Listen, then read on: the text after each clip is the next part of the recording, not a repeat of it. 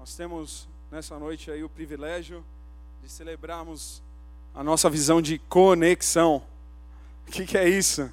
A gente tem falado muito do quanto nós precisamos nesses dias estarmos vivendo como um corpo, uma unidade aqui na Igreja Batista do Povo. E para a gente nessa noite aqui no U P, João, para quem não sabe, tem sido aí um, um cara é, abençoado por Deus e tem assumido daqui para frente. E desde já, né, João, está trabalhando aí com a galera do canal Jovem. Nós temos aqui, uhul, alguns queridos, alguns jovens adultos que frequentam o canal também. E para a gente é uma honra e uma bênção poder saber que o Senhor te usará nessa noite para trazer um recado aos nossos corações. Fica à vontade, que o Senhor te use em nome de Jesus. Glória a Deus. Obrigado. Boa noite a todos. Muito obrigado. Obrigado pelo convite. É um privilégio estar aqui com vocês pela primeira vez no U P, numa sexta-feira treze, irmãos. Glória a Deus, as irmãs da intercessão estejam orando aí por mim. Sexta-feira treze eu pregando a primeira vez no U P, não é para qualquer um. Estou muito feliz em estar aqui com vocês. Eu vim para cá hoje com uma certeza, a certeza de que Jesus está vivo. E Jesus estando vivo, nós podemos ouvi-lo, nós podemos ouvi-lo e nós podemos falar com Ele. Se Jesus está de fato vivo, isso quer dizer que nós podemos ouvir a voz dele, isso quer dizer que nós podemos nos comunicar com ele. Essa é a certeza que deve permear o meu e o seu coração. E Jesus, ele fala conosco poderosamente por meio da palavra que ele revelou a nós. Jesus decidiu, ou melhor, Deus decidiu se revelar à humanidade por meio de um texto. Deus não decidiu se revelar a humanidade por meio de um D V D, por meio de um Blu-ray, não. Deus decidiu se revelar à humanidade por meio de um texto. Por isso, o que nós iremos fazer aqui nessa noite é algo extremamente importante. Nós iremos ler a palavra do Senhor, nós iremos ler a revelação do próprio Deus acerca de si mesmo. Por isso eu gostaria de te convidar a abrir a sua Bíblia no Evangelho de João, capítulo seis, versículo vinte e cinco. Deixa ela aberta aí, nós já, eslemo, nós já iremos ler, capítulo seis do Evangelho de João, a partir do versículo vinte e cinco, João seis, vinte e cinco, deixa aberto aí. Eu queria só falar com você antes, um pouquinho acerca das coisas que estavam acontecendo aqui em torno desse capítulo seis. Até então, Jesus já havia transformado a água em vinho, Jesus já havia curado o filho de um, de um centurião, Jesus já havia curado um paralítico que estava à beira do tanque de Betesda, e Jesus havia curado esse paralítico num sábado.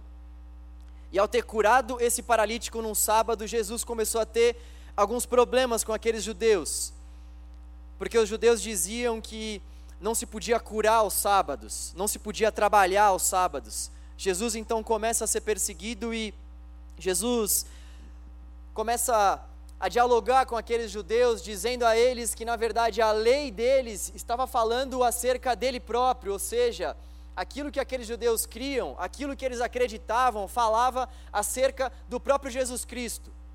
E ele então, depois de ter tido essa conversa com aqueles judeus, ele se retira para orar e manda os seus discípulos passarem a margem do mar e irem para o outro lado da margem.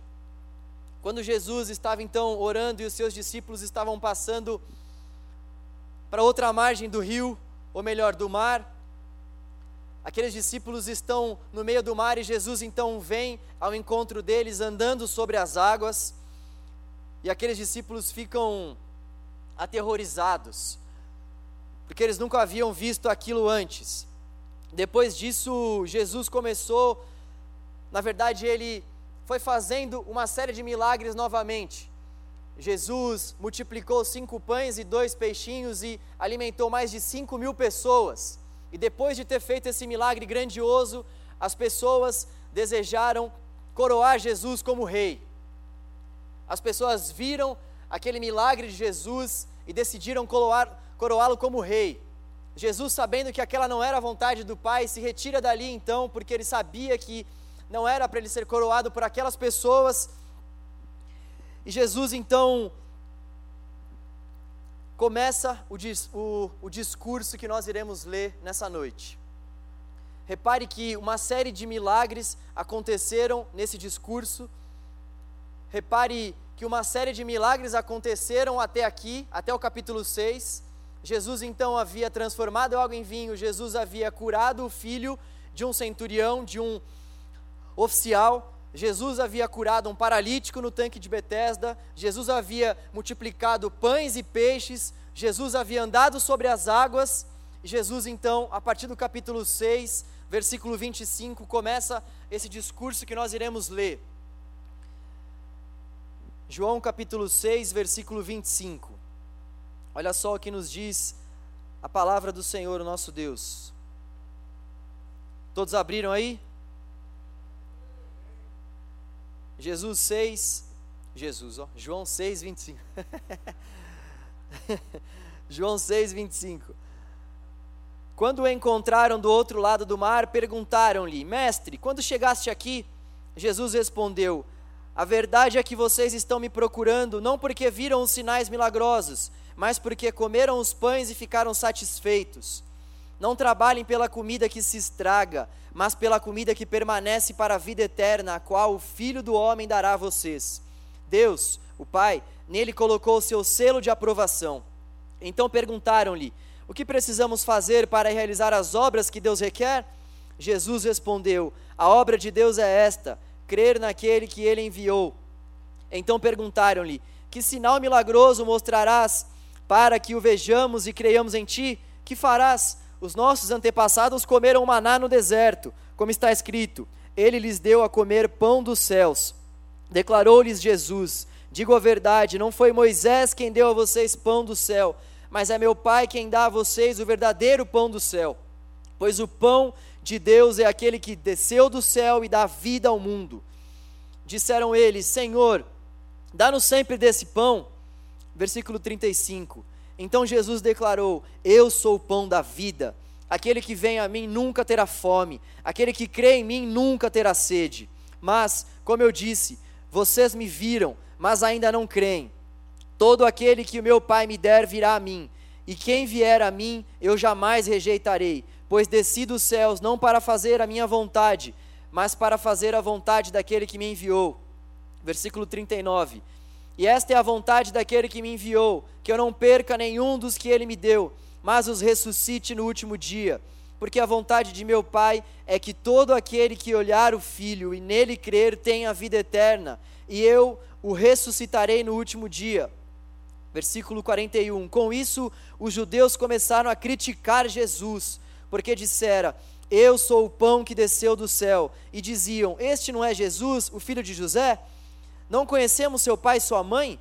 Como ele pode dizer, desci do céu? Respondeu Jesus, parem de me criticar. Ninguém pode vir a mim se o Pai que me enviou não o atrair, e eu o ressuscitarei no último dia. Está escrito nos profetas, todos serão ensinados por Deus. Todos os que ouvem o Pai e dele aprendem, vêm a mim. Ninguém viu o Pai, a não ser aquele que vem de Deus. Somente ele viu o Pai. Asseguro a vocês que aquele que crê tem a vida eterna. Eu sou o pão da vida. Os seus antepassados comeram o maná no deserto, mas morreram. Todavia, aqui está o pão que desceu do céu, para que não morra quem dele comer. Eu sou o pão vivo que desceu do céu. Se alguém comer deste pão, viverá para sempre. Este pão é a minha carne, que eu darei pela vida do mundo. Então os judeus começaram a discutir exaltadamente entre si. Como pode este homem nos oferecer a sua carne para comermos? Jesus lhes disse, eu digo a verdade, se vocês não comerem a carne do Filho do Homem, não beberem o seu sangue, não terão vida em si mesmos. Versículo cinquenta e quatro, todo aquele que come a minha carne e bebe o meu sangue tem a vida eterna, e eu o ressuscitarei no último dia, pois a minha carne é a verdadeira comida e o meu sangue é a verdadeira bebida. Todo aquele que come a minha carne e bebe o meu sangue permanece em mim e eu nele, da mesma forma como o Pai que vive me enviou e eu vivo por causa do Pai, assim aquele que se alimenta de mim viverá por minha causa. Este é o pão que desceu dos céus. Os seus antepassados, Os antepassados de vocês comeram o maná e morreram, mas aqueles, aquele que se alimenta deste pão vi, viverá para sempre. Perdão.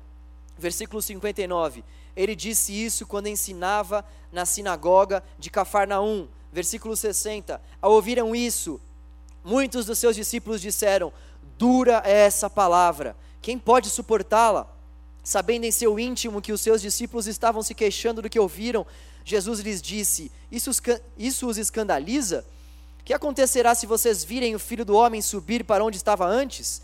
O Espírito dá vida, a carne não produz nada que se aproveite. As palavras que eu disse são Espírito e vida.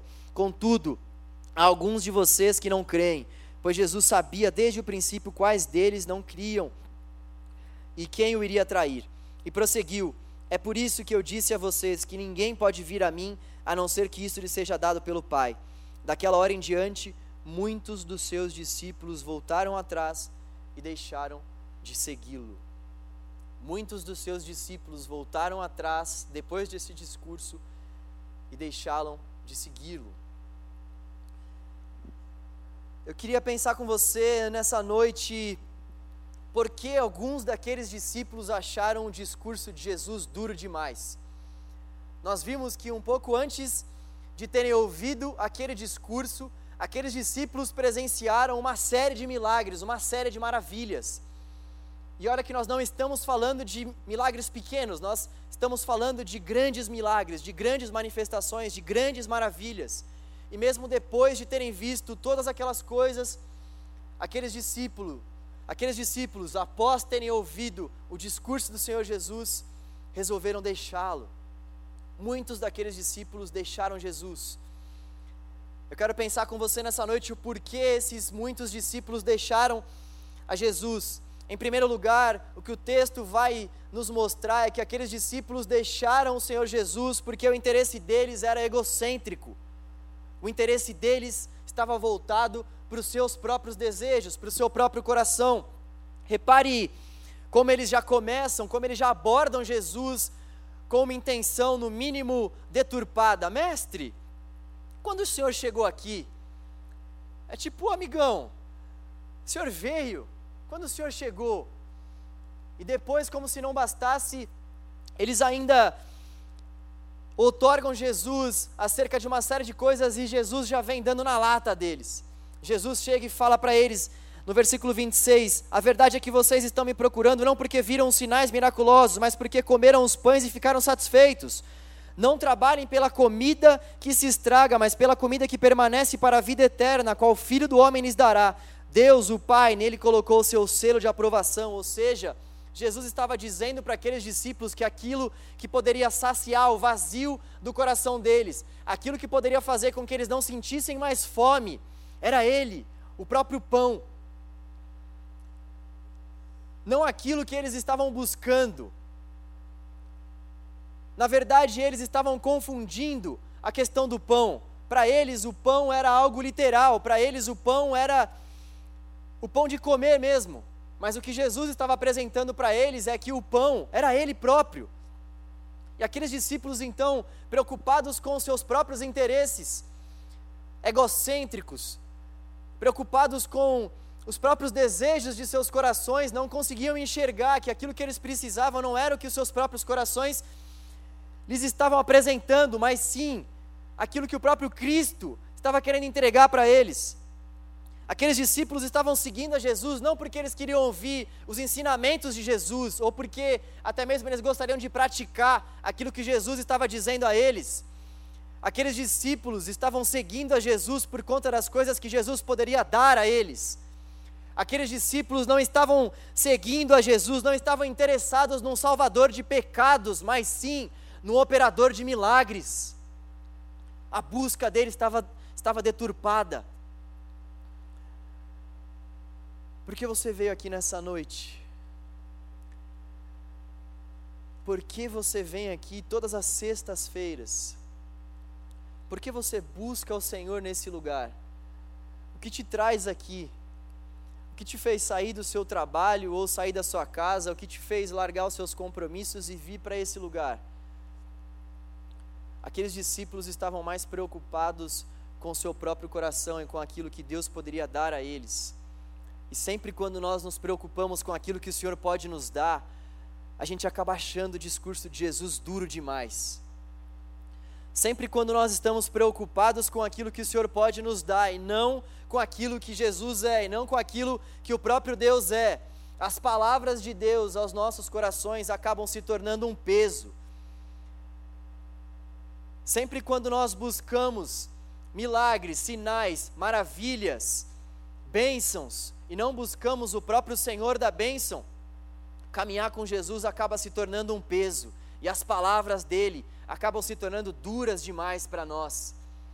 Aquelas palavras do Senhor Jesus estavam duras demais para aqueles discípulos, porque o que eles queriam não era o próprio Cristo, mas as coisas que Jesus poderia dar a eles. Aquilo que Jesus vinha fazendo, o que eles queriam era mais pão, o que eles queriam era, era mais comida, o que eles queriam era mais, mais, mais, mais. Eles não estavam satisfeitos simplesmente com a presença do próprio Deus encarnado na frente deles, e há uma grande,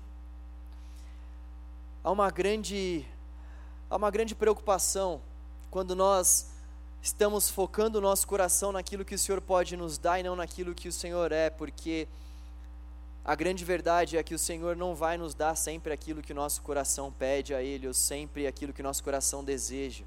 E sempre quando nós pautamos a nossa fé, sempre quando nós alicerçamos a nossa caminhada naquilo que o Senhor pode nos oferecer, naquilo que o Senhor pode nos dar, a grande verdade é que a gente acaba sucumbindo na fé.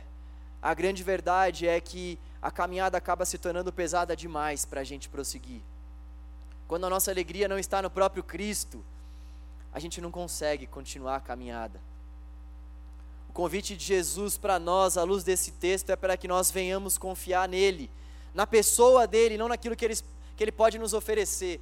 Ele pode nos dar muitas coisas, obviamente, ele é o Senhor de todas as bênçãos, ele é o dono do ouro, da prata, dos céus, da terra e de tudo que neles há. No entanto, Jesus nos chama para um relacionamento no qual nós nos saciamos todos os dias com a presença dele. Se tem bênção ou se não tem, o que importa é que nós temos o Senhor Jesus Cristo ao nosso lado. Se tem bênção ou se não tem, o que importa é que nós temos a companhia do nosso Senhor Jesus Cristo, e a palavra dele nos assegura que durante todos os dias das nossas vidas ele estaria ao nosso lado. Nós, como cristãos, precisamos entender essa verdade e parar de procurar aquilo que o Senhor pode nos dar, e nos atentarmos e focarmos a nossa fé e direcionarmos a nossa caminhada baseado naquilo que o nosso Deus é. Sabe, em segundo lugar, muitos discípulos consideraram aquele discurso duro demais porque Jesus não deu a eles mais sinais. Eles queriam mais e mais sinais. Eles perguntaram para Jesus: o que precisamos fazer para realizar as obras que Deus requer? Jesus já disse para eles: a obra de Deus é esta, crê naquele que ele enviou. Eles estavam pensando que Jesus iria dizer a eles uma coisa sobrenatural. Poxa, para você fazer a vontade de Deus, vá lá, faça alguma coisa muito difícil. Jesus diz a eles: a obra de Deus é essa, creiam em mim, creiam naquele que Deus enviou, ou seja, creiam em mim. Então eles perguntaram: que sinal miraculoso o Senhor vai nos mostrar para que a gente possa crer no Senhor? Gente, dá para entender o delírio desses caras? Olha só o que esses caras já tinham visto. Olha só o tanto de milagre que eles já tinham presenciado. E mesmo assim, mesmo assim eles têm a cara de pau de pedir para Jesus mais sinais, mais milagres para que eles possam crer nele. Aquele discurso era duro demais para eles porque eles queriam mais e mais sinais. Eles não queriam se saciar com aquele sinal principal que Jesus havia dado a ele, ou seja, a presença dele, a pessoa dele, o verbo encarnado na frente deles. Eles queriam mais, eles queriam mais sinais. Esses caras só podiam estar de brincadeira mesmo. Sabe o que é pior? Eu e você fazemos as mesmas coisas, eu e você fazemos a mesma coisa.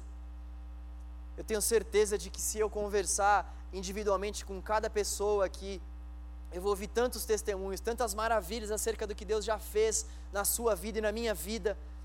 No entanto, quando nós estamos diante de uma situação que nos requer alguma fé, que nos requer alguma confiança no Senhor,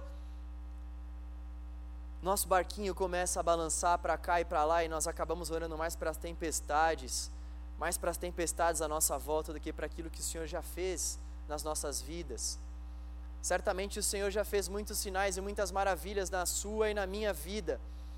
Então, a pergunta que fica para nós é: por que constantemente nós sempre pedimos ao Senhor para que Ele faça mais, mais e mais milagres, sendo que o maior milagre Ele já fez, que foi ter mandado o Seu Filho para morrer por amor a mim e a você?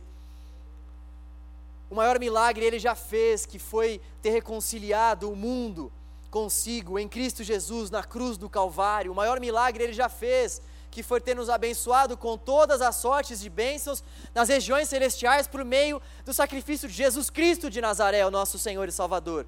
O maior dos milagres Ele já fez. Nós não precisamos pedir mais sinais ao Senhor. A presença de Jesus já não era mais suficiente para eles. Eles precisavam de Jesus e de mais alguma coisa. Jesus e mais alguma coisa. Jesus e mais um milagrezinho. Jesus e mais um sinalzinho aqui. Jesus e mais uma manifestaçãozinha ali. Muitas vezes nós não nos saciamos unicamente com a presença de Jesus. Nós queremos Jesus e sempre mais alguma coisa. Jesus e sempre mais alguma coisa. A que ponto nós estamos chegando, pedindo sinais e provas sem fim? A que ponto nós estamos chegando, sendo que o, o Evangelho nos apresenta todos esses sinais e maravilhas a nosso favor, todos esses sinais e maravilhas que vão comprovar que Jesus de fato é o Cristo, e quando a gente passa por uma situação, a gente vive pedindo a Deus mais sinais, mais sinais, mais sinais, Senhor, me dê mais sinais. E a gente ainda fica indignado com o Senhor pelo fato dele não nos dar mais sinais nesses momentos de tensão nas nossas vidas. Eu e você precisamos aprender a viver sem essa busca desenfreada por sinais. Eu e você precisamos aprender a viver buscando unicamente a presença do nosso Deus, que é o maior sinal que nós poderíamos ter nessa vida. Se temos Ele, nós temos tudo. Jesus não precisa dar provas e nem fazer milagres. Ele é o próprio milagre. Ele é a própria, vi- Ele é a própria prova viva de Deus por amor a nós. Sabe, tem uma música que eu gosto bastante. Eu não vou cantar, porque Deus não me deu esse dom.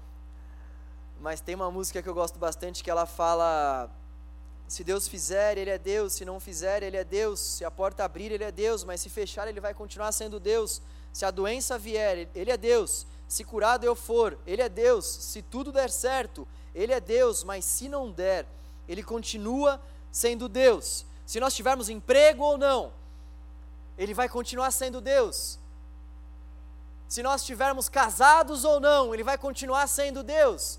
Se nós passarmos, se nós passarmos por dificuldades nas nossas vidas, Ele vai continuar sendo Deus. Se nós passarmos por enfermidades ou não, Ele vai continuar sentado num alto e sublime trono, governando os céus e a terra, porque nada foge do controle do nosso Senhor Jesus Cristo. Ele vai continuar sendo Deus, independentemente das nossas dificuldades, independentemente das nossas aflições, das provas que nós passarmos. Ele continua sendo Deus, independente do sinal que...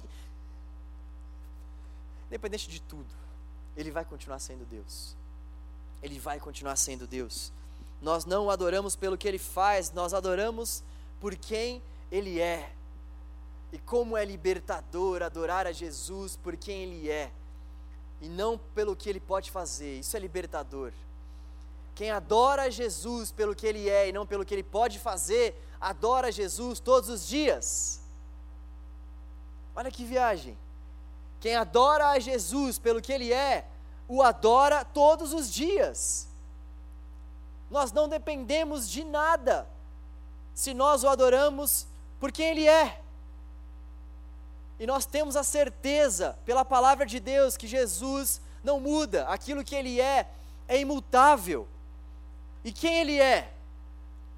Ele é santo, Ele é puro, Ele é perdoador, Ele é galardoador daqueles que o buscam. Ele é o pão da vida, Ele é o Cordeiro de Deus que tira o pecado do mundo, Ele é a videira verdadeira, Ele é a porta, Ele é o Cordeiro, Ele é o princípio, Ele é o fim, Ele é o alfa, Ele é o ômega, Ele é tudo, Ele é onisciente, Ele é onipresente, Ele é o nosso consolo, Ele é o nosso refúgio, Ele é a nossa fortaleza, Ele é a nossa paz, Ele é a nossa torre forte, Ele é o nosso lugar de descanso. Se nós sabemos quem Ele é, nós então podemos confiar. Isso precisa ficar na nossa mente hoje. Se isso, se isso ficar no seu coração, eu vou embora daqui tão feliz nessa sexta-feira treze. Nós não adoramos pelo que Ele pode fazer, mas nós o adoramos por quem Ele é. E o desdobramento disso para as nossas vidas é tremendo. O desdobramento disso para as nossas vidas é que nós poderemos o adorá-lo todos os dias e nós poderemos viver na paz do Senhor, porque nada muda aquilo que Deus é. A gente passa por muitas mudanças aí fora, constantes filosofias são trocadas, constantes verdades são lançadas e depois de um tempo já são retiradas, mas a palavra do Senhor e quem Deus é, isso jamais vai mudar, nós temos essa segurança, isso jamais vai mudar. Em terceiro lugar, o discurso de Jesus foi duro para muitos daqueles discípulos, porque Jesus desconstruiu aquilo que eles acreditavam. Jesus desconstruiu aquilo que eles tinham como verdade para o coração deles e para a vida deles. Eles criam que Moisés é quem havia dado o maná para eles. Eles criam que Moisés havia dado o pão do céu. Então, quando Jesus chega para eles e diz que Ele é o próprio pão do céu, e que quem deu aquele maná para eles não foi Moisés, mas foi o próprio Deus e Pai de Moisés, Jesus mexeu com espinho na carne daqueles judeus. Para um judeus, Para um judeu, você vai mexer logo com Moisés e com maná? Jesus estava mexendo com aquilo que para eles era de extrema importância, de suma importância. Moisés e o maná. Moisés e o maná. Eles não estavam entendendo que a verdadeira comida que Deus tinha para eles era o alimento que somente Jesus poderia dar. Jesus desconstrói todas essas falsas verdades e aquilo... Aquilo destrói o coração deles, e é por isso que eles acharam aquele discurso duro demais. Nesse sentido, para um judeu aquilo era algo realmente aterrorizante. As palavras de Jesus foram duras para aqueles homens porque elas mexeram com as raízes daqueles homens. As palavras de Jesus foram duras porque elas mexeram com aquilo que de mais profundo havia no coração daqueles homens. O alicerce do coração deles foi mexido por Jesus. Quando o Evangelho mexe com as nossas raízes, com aquilo que nós cremos no profundo, realmente ele incomoda, ele tem que incomodar, isso é algo saudável que aconteça, isso precisa acontecer. Quando o Evangelho penetra no meu e no seu coração, ele precisa mexer nessas raízes, ele precisa, ele precisa transformar esse solo que muitas vezes é infrutífero. Ele precisa transformar essa nossa mente que muitas vezes é voltada para as coisas da carne. Ele precisa transformar, isso precisa acontecer. Cada um de nós aqui precisa passar por essa experiência de, de desconstrução. Cada um de nós aqui precisa passar por essa experiência de conversão radical. Não é possível nós termos um encontro verdadeiro com Jesus e as nossas raízes não serem abaladas. Não é possível nós termos um encontro genuíno com Cristo e as nossas raízes continuarem as mesmas. Isso não é possível. Não é possível porque as nossas raízes estão atoladas no pecado e na corrupção que assola toda a raça humana. Então, quando nós temos um encontro genuíno com Jesus, essas raízes são, são confrontadas, essas raízes são mexidas, são balançadas. E o alicerce das nossas vidas passa a ser outro.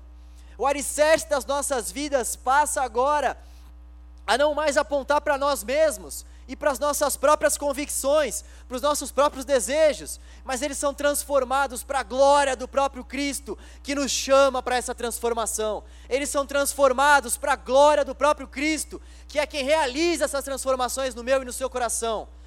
Nós não podemos dizer que nós tivemos um encontro com Jesus e não termos uma transformação de vida, é necessário que haja um antes de Jesus e um depois de Jesus. É necessário que cada um de nós aqui que fomos encontrados por Jesus Cristo, tenhamos firmemente na nossa vida, no nosso coração, na nossa mente, o momento do antes e do depois, o momento das práticas anteriores e das práticas posteriores à nossa conversão. Nós precisamos disso, nós precisamos desse, desse tipo de transformação.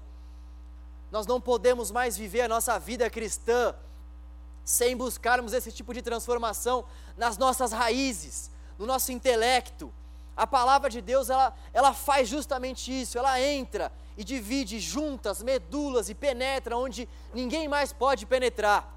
E se ela não está penetrando é porque o discurso de Jesus está sendo duro demais para nós. Se ela já não está mais penetrando no fundo do nosso coração, se ela já não está mais mudando as nossas entranhas, se o Evangelho de Jesus, se essas transformações nas raízes já não mais acontecem, é porque o discurso de Jesus lá no fundo é duro para nós. É porque nós não desejamos tanto assim o discurso de Jesus e nem a palavra de Jesus. Porque se nós desejássemos, nós buscaríamos todos os dias essas transformações nas raízes. Porque são essas transformações que fazem com que nós sejamos novas criaturas. São essas transformações que fazem com que nós tenhamos uma vida de santidade, dia após dia ao lado do nosso Senhor, porque sem santidade ninguém vai vê-lo.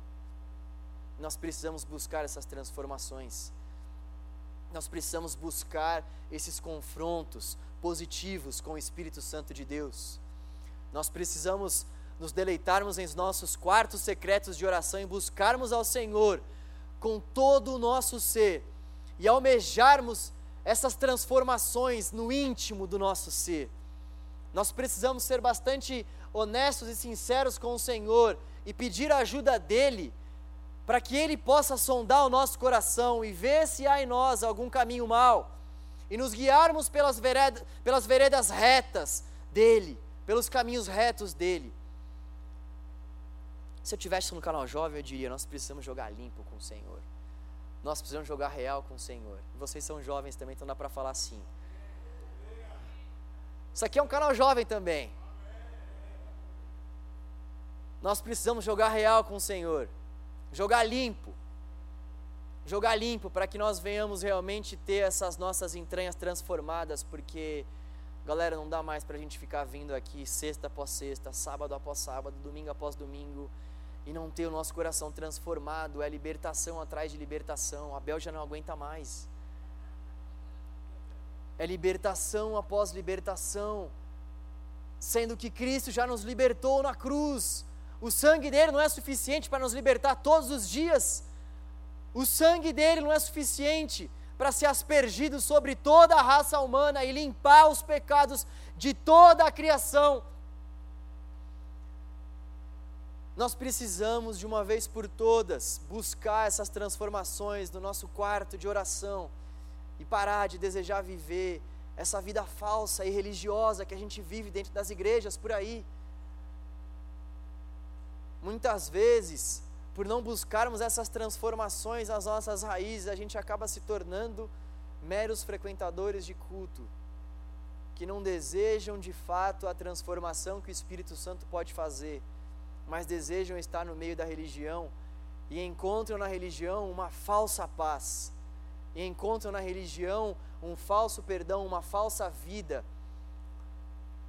Jesus vai dizer para esses aquilo que ele disse para aqueles falsos profetas e para aqueles falsos discípulos, quando diante deles ele virou para eles e falou: eu não vos conheço. E olha que aqueles homens estavam realizando muitas curas, muitos milagres e muitas maravilhas, mas o coração deles, o coração deles achava o discurso de Jesus duro demais, e o coração deles não buscava esses encontros nas entranhas, nas raízes. Em quarto lugar, muitos consideravam, muitos consideraram, melhor dizendo, o discurso de Jesus duro demais, porque Jesus apresentou a eles verdades absolutas. Jesus havia apresentado a eles verdades absolutas.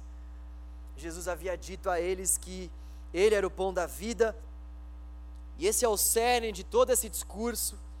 Todos esses versículos que nós lemos aqui vão redundar para essa afirmação: Jesus é o pão da vida. E o que isso quer dizer?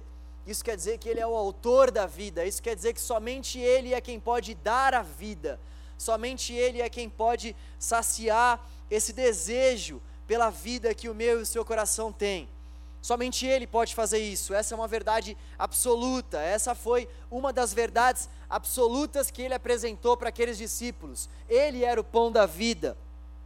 Depois Ele vai dizer que Ele mesmo havia vindo de Deus, no versículo quarenta e seis. Como era difícil para aqueles homens crerem que Jesus havia vindo de Deus. Eles não criam nisso. Depois Ele vai dizer que a carne dele é a verdadeira comida e o sangue dele é a verdadeira bebida. Uma outra verdade absoluta para eles. É claro que quando Jesus fala sobre nós comermos a sua carne e bebermos do seu sangue, Jesus não se refere a qualquer ato de comer ou beber fisicamente. Aqueles homens que estavam interpretando aquele texto de uma forma equivocada.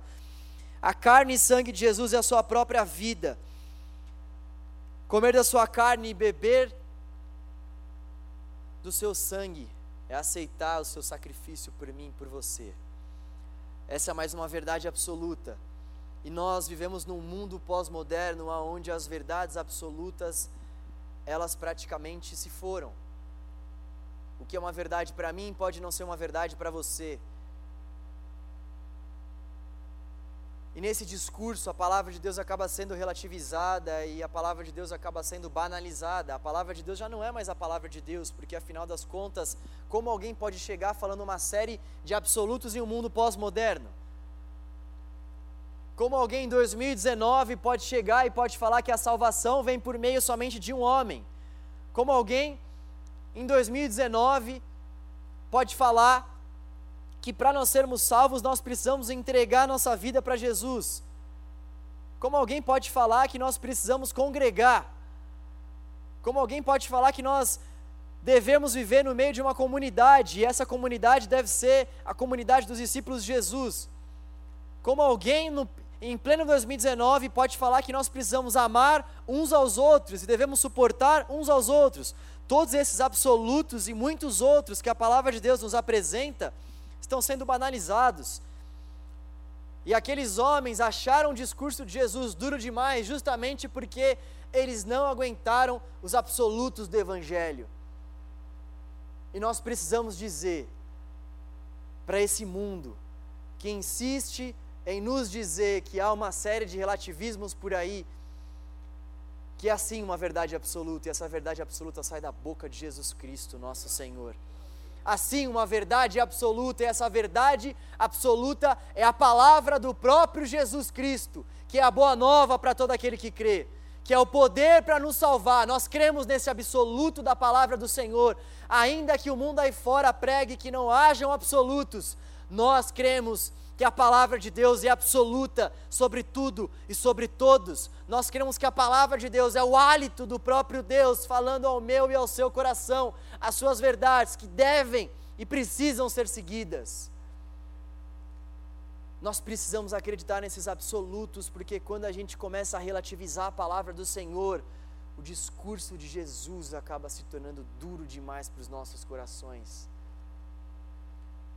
Quando a gente começa a negociar os absolutos do Evangelho de Jesus Cristo, nosso coração acaba achando o discurso dele duro demais. Nosso coração acaba achando o discurso dele não tão digno de ser seguido assim. A gente começa a relativizar. Ah, mas será que isso é verdade mesmo? Será que eu preciso fazer mesmo o que está aí? Será que eu preciso confiar mesmo na forma que está aí?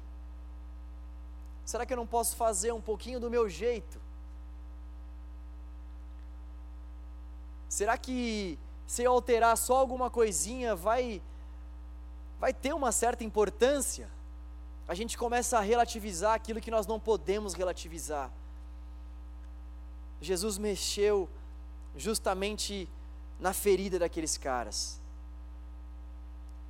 Jesus apresentou aqueles absolutos a eles e eles correram. Eles correram. A chamada do Evangelho também para nós nessa noite é para que nós venhamos olhar para esses absolutos e não somente olhar, mas viver esses absolutos e não somente viver, mas nos alegrarmos ao vivermos esses absolutos. Sabe, a gente não está aqui para ficar simplesmente obedecendo ao Senhor sem alegria, até porque essa obediência não é aceita pelo Senhor. A gente não está aqui simplesmente para ficar obedecendo regras, embora as regras em grande parte são boas. Nós, estamos, nós não estamos aqui simplesmente para fazer isso, nós estamos aqui para obedecermos a palavra do Senhor, mas o nosso grande desafio é tornarmos essa obediência não somente uma prática de vida, mas uma alegria para nós, uma alegria para nós, porque se obedecer ao Senhor for um peso, daqui a pouco a gente está longe daqui. Pega essa aqui, ó, pega essa aqui. Se obedecer ao Senhor for um peso, a nossa vida não vai ter um up. Gente do céu, sou feito na hora, viu gente? Se obedecer ao Senhor for um peso para nós, a grande verdade é que nós não iremos mais obedecê-lo daqui a um tempo. Não vai demorar muito tempo. Obedecer ao Senhor para nós precisa ser um prazer. Obedecer ao Senhor para nós precisa ser um prazer. Olhar para esses absolutos e vivê-los precisa ser algo que que pulse o nosso coração. Sabe, quando você olha para aquele absoluto e diz, eu quero muito viver isso, isso traz alegria para o meu coração, isso traz paz para o meu coração. É dessa forma que nós precisamos encarar esses absolutos da palavra do Senhor, não com aquele peso, nossa, velho, vou ter que cumprir isso aqui. Então, por fim, para concluir, daquela hora em diante, muitos dos seus discípulos haviam deixado de segui-lo. No sentido original, isso quer dizer que muitos voltaram às coisas que tinham deixado para trás. Eles acharam aquele discurso duro demais. Eles acharam aquele discurso duro demais. Então, em meio há tantos aqueles que decidiram deixar de seguir a Cristo, Jesus se vira para os doze e pergunta, vocês também não querem ir? Simão Pedro faz uma das declarações mais maravilhosas de toda a Escritura Sagrada. Para quem iremos nós, Senhor, diz ele, somente o Senhor tem as palavras de vida eterna. Galera, não adianta ir para nenhum outro lugar.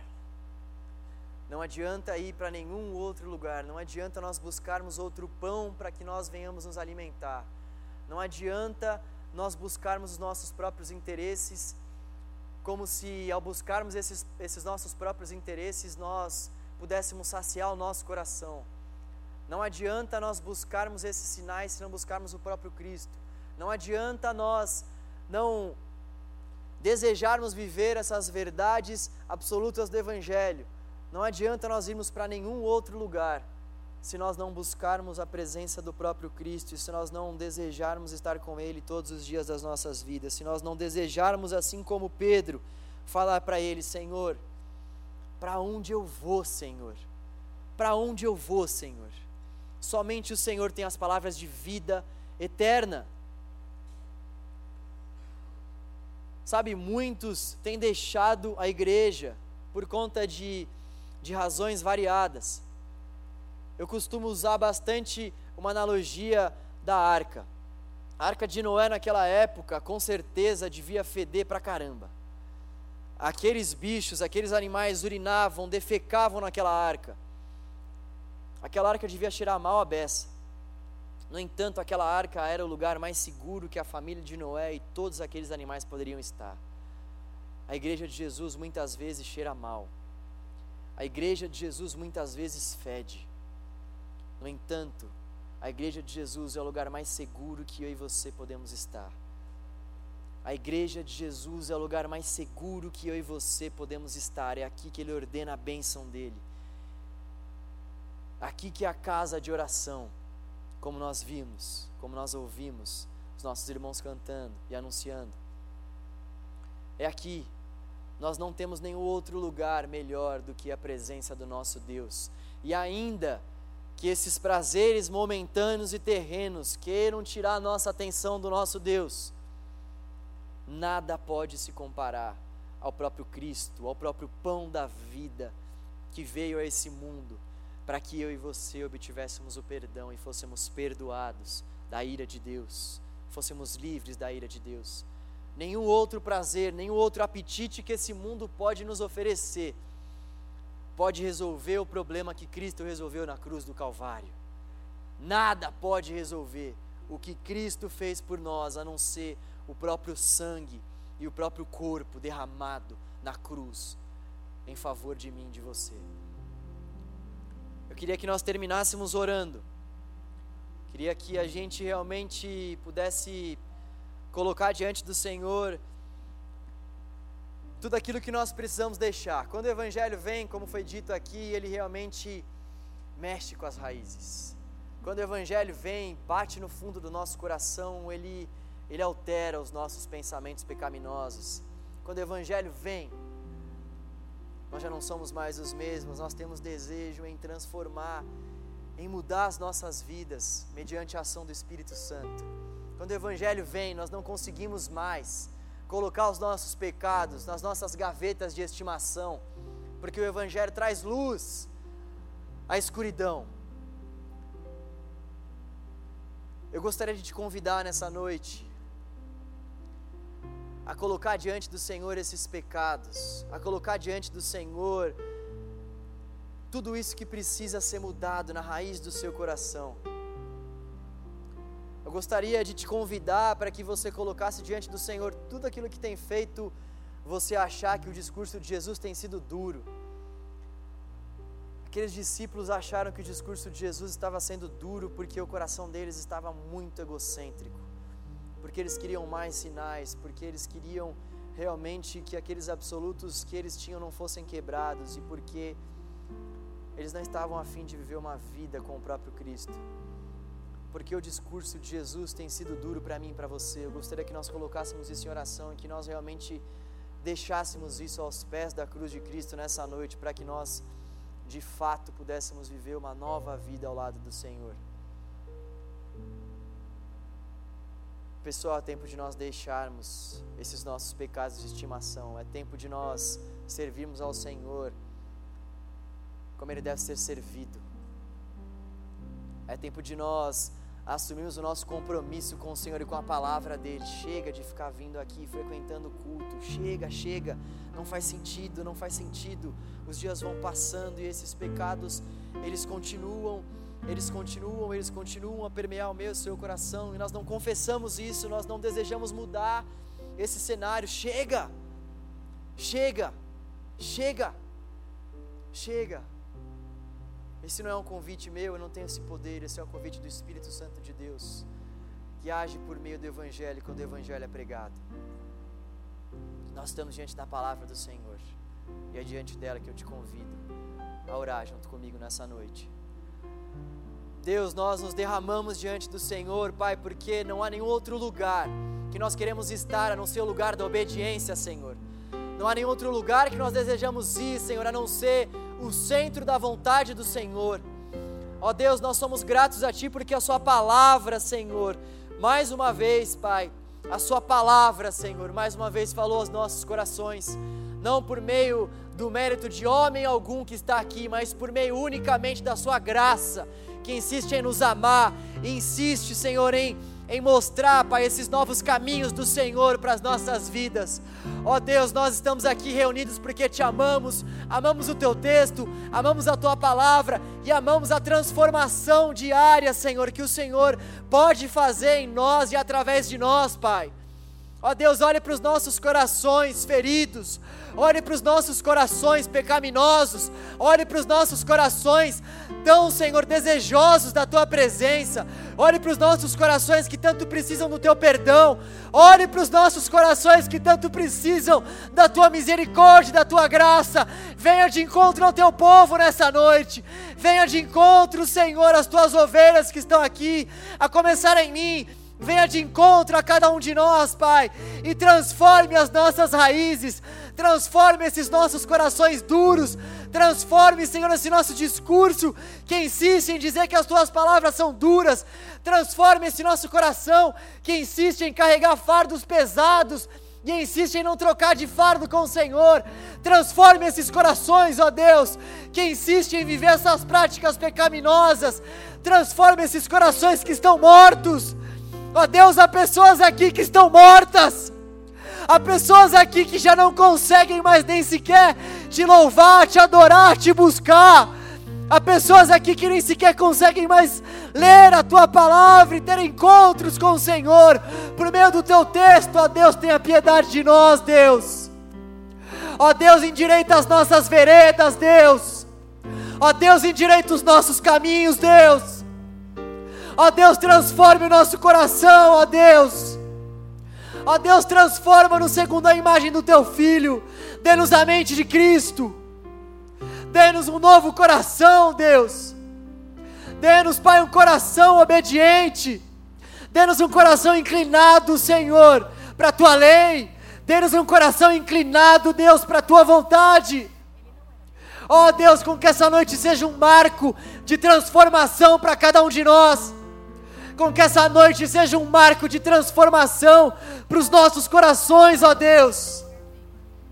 Ó oh, Deus, com que nós venhamos viver, Senhor, uma nova vida com o Senhor, Deus, uma vida de santidade, uma vida de santidade, uma vida de confiança, uma vida de descanso na soberania e no poder do Senhor que continua governando as nações. Ó Deus, transforma-nos, Deus, nessa noite, Senhor. Nós não temos a quem recorrer a não ser o Senhor. Tu és o nosso transformador. Tu és aquele que nos ama, Senhor, e que tem interesse em nós. Tu morreste por cada um de nós. A igreja do Senhor, Pai, o Senhor é o maior interessado que ela fique sem nenhuma mácula, sem nenhuma mancha. Faça isso, Senhor, no U P, Deus. Faça isso no U P, Senhor, para a glória e louvor do Teu santo e poderoso nome, porque aqui quem merece a glória é somente o Senhor. Aqui quem é digno do louvor é somente o Senhor. Aqui quem é digno da exaltação é somente o Senhor, porque o Senhor compraste para si povos de todas as tribos, línguas e nações. Ó Deus, nós Te adoramos, nós Te adoramos. Nós Te adoramos, nós reverenciamos o Teu nome nesse lugar. Nós Te adoramos, Senhor. Debaixo da terra e acima dos céus não há nenhum outro nome pelo qual importa que sejamos salvos. A salvação somente no nome do Teu Filho Jesus, o nosso Redentor, o nosso Salvador. A salvação somente no nome de Jesus Cristo de Nazaré. A salvação somente no nome de Jesus. Nós o glorificamos, Pai, por Cristo. Amém, amém, graças a Deus. Glória e a Deus. Graças a Deus. Graças ao Senhor. Tu és incomparável, Deus. Tu és incomparável, Senhor. Nós viemos até aqui para Te dizer isso. Tu és incomparável, Senhor. Tu és tremendo, Tu és eterno. Tu és a rocha inabalável sob a qual a nossa vida está alicerçada. Podem vir os ventos, podem vir as tempestades, nós não sucumbiremos, porque a nossa casa está construída na Tua verdade, na rocha inabalável que é o Teu Filho, nosso Salvador e Senhor. Aleluia. Louvado seja o Teu nome, Senhor, no meio do U P. Amém. Louvado seja o Teu nome, Senhor, em cada um dos nossos corações. Como é bom Te louvar, como é bom falar com o Senhor. Verdade, Deus. Como é bom invocar o Teu nome e ter a certeza de que o Senhor está aqui vivo para ouvir o nosso clamor. Estás vivo. Nosso Deus está vivo.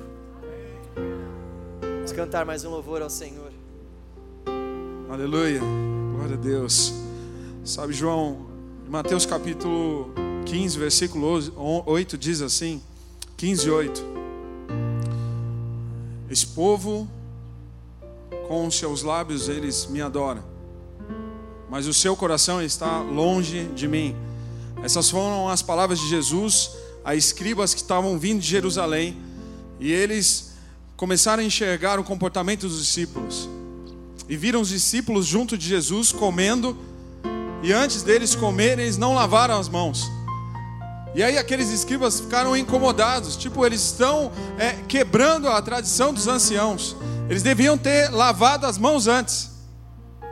E aí Jesus olha para aqueles escribas e fala assim: e vocês, que não estão honrando a tradição do vosso Deus? Sabe por quê, escribas?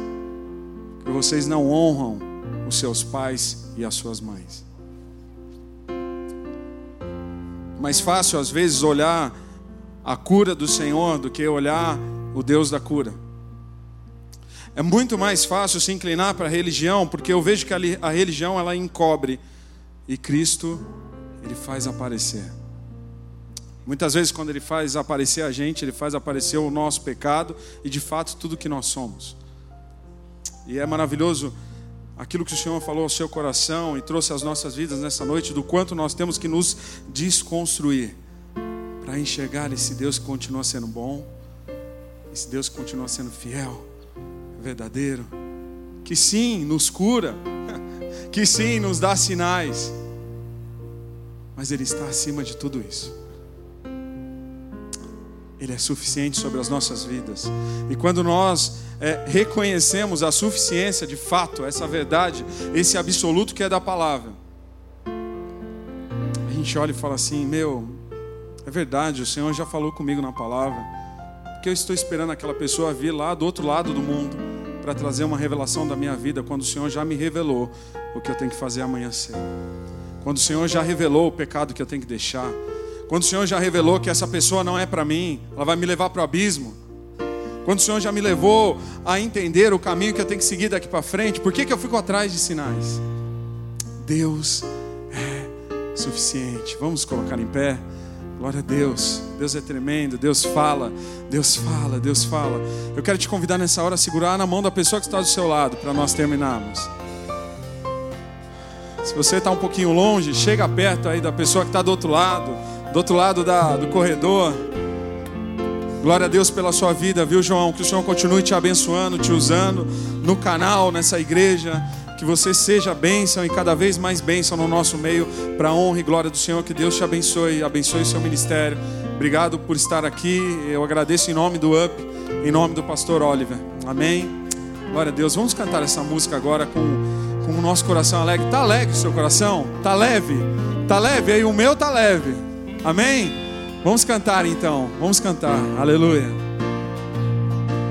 Se Deus fizer, Ele é Deus. Se não fizer, Ele é Deus. Se a porta abrir, Ele é Deus. Mas se fechar, continua sendo Deus. Se a doença vier, Ele é Deus. Se curado eu for, Ele é Deus.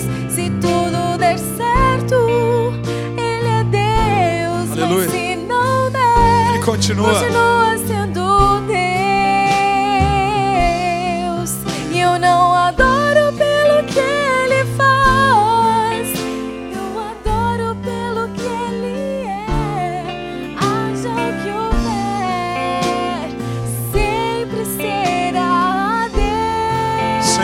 Deus.